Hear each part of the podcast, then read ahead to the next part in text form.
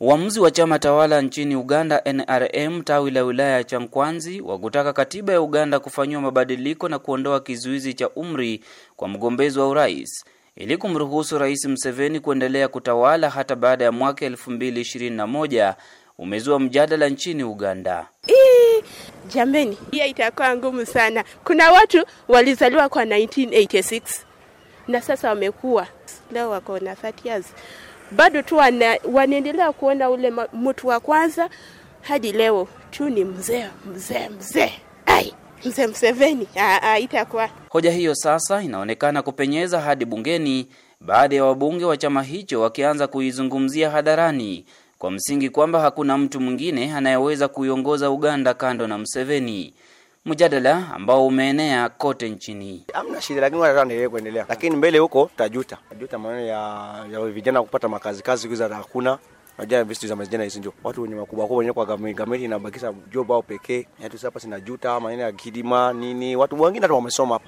lakini hata hamna kazi. Huku wale wanaounga mkono ukarabati wa katiba kumpa nafasi Rais Museveni wakizingatia amani, wanaopinga swala wanasema hakuna yeyote anayepanga vita pasipo walio madarakani kwa kukosa kuheshimu demokrasia. Hiyo tuadili itakuwa vita. Kitu mmoja ni cha kwanza, yao zitakubali kutoka kama kutoa ya, ya mzuri haiwezekani unless wanafanya nguvu. Tena nguvu hiyo unajua bunduki tu inaweza nyoka. Kwa kupigana kupigana watu kimbia kimbia kwa hivi ndio hiyo. Wamwache. Hiyo kutoka peaceful naenda nyumbani hakuna mtu nawezi nawezi pigana.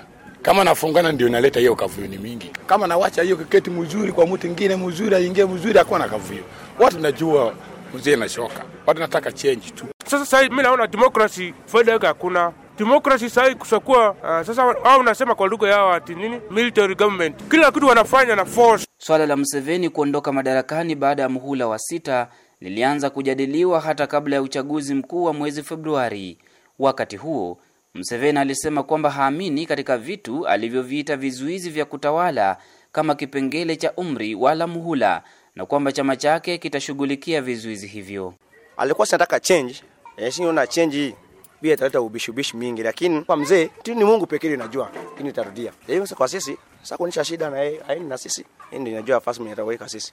Ili kufanyia marekebisho katiba ya Uganda na kuondoa kizuizi cha umri kwa mgombezi wa urais, theluthi tatu ya wabunge wanahitajika katika kura ya bunge. Chama cha NRM kina idadi hiyo ya wabunge, na iwapo mswada huo utafikishwa bungeni inavyotarajiwa, huenda usipate kizuizi.